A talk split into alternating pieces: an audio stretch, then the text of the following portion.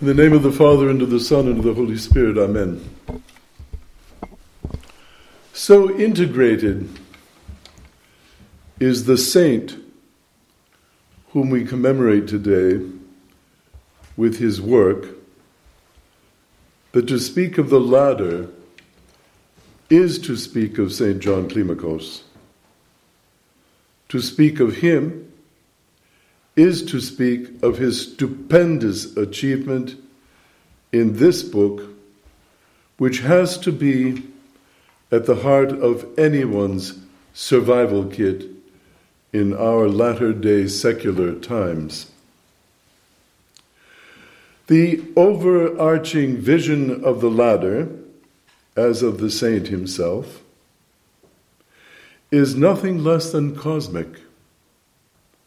God, man, the fall, and the strategies available to manage the demonic consequences of the fall and to live a life unified with Christ at every rung of the ladder.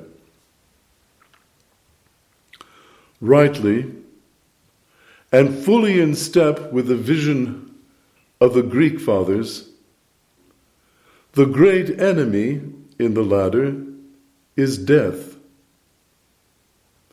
The achievement to be sought and fought hard for is life.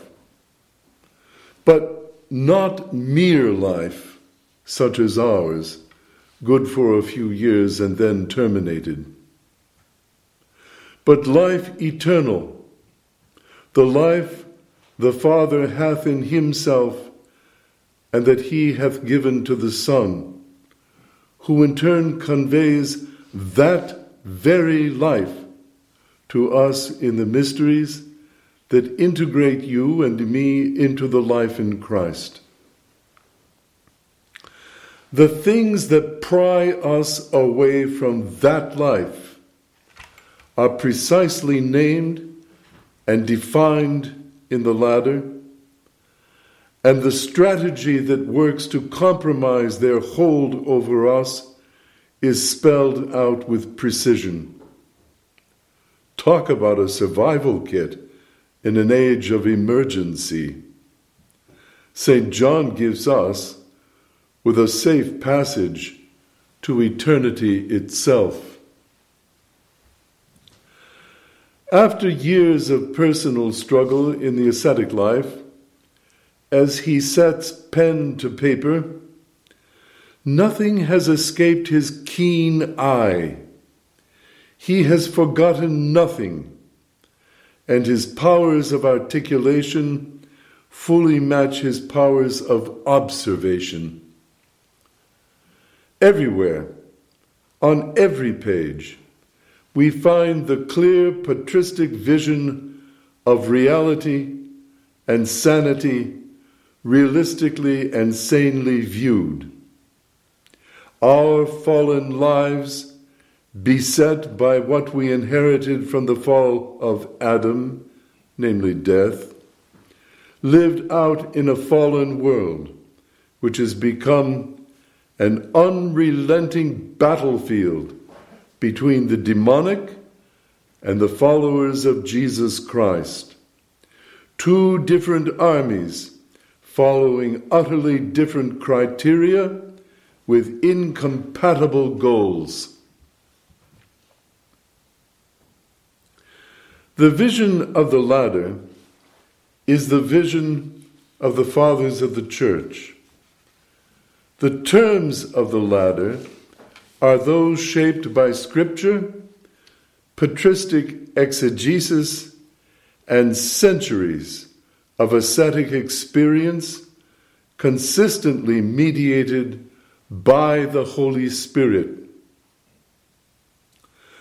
The role of personal experience everywhere trumps mere theory.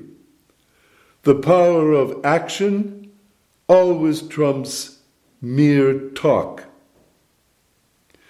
The, the dismissive term used by Archimandrite Gehrman of Platina's mother decades ago for an all too familiar trait amongst American Orthodox, and I suspect a few others, who excel at what she derisively called coffee cup theology, sharply sums up the attitude everywhere found in St. John's magnificent offering to those Orthodox Christians who are determined to be serious about serious things. One notes that throughout the ladder, the virtue of virtues, the virtue that endows all other virtues with their integrity and with their power to transform our lives, is humility.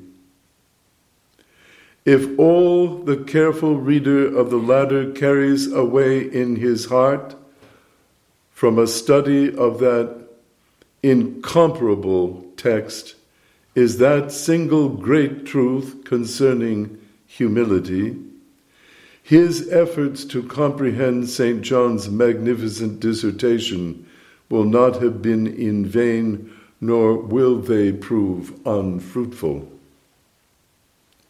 We are in his debt, you and I. We will never, ever, anywhere find a more capable, effective elder than St. John regarding fighting our way across the battlefields of a fallen world towards union with Christ. We will never be more precisely examined and diagnosed than on the pages of the ladder. And we will not, I promise you, ever be given a more cogent, coherent, effective prescription than is carefully written out in minute detail than there. He was a saint of immense erudition in the life saving field of the ascetic struggle, which is ours today. Here is our map. Here is our field manual. Here is the actual means by which you and I can find eternal life in Christ.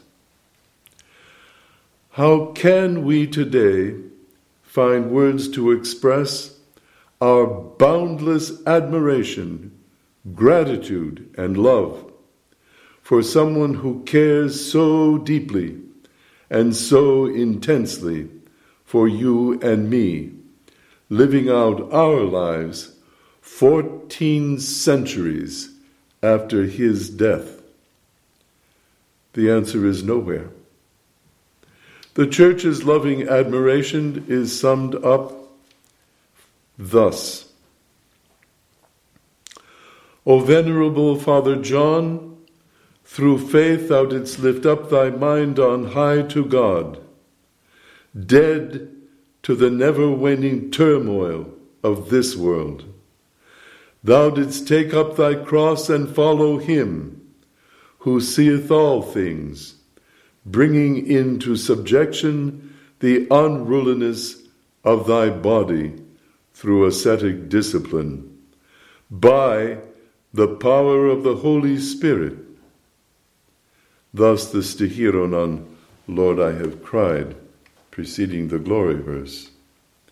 And to the church's hymn, honoring St. John, let us, you and me, say Amen and Amen.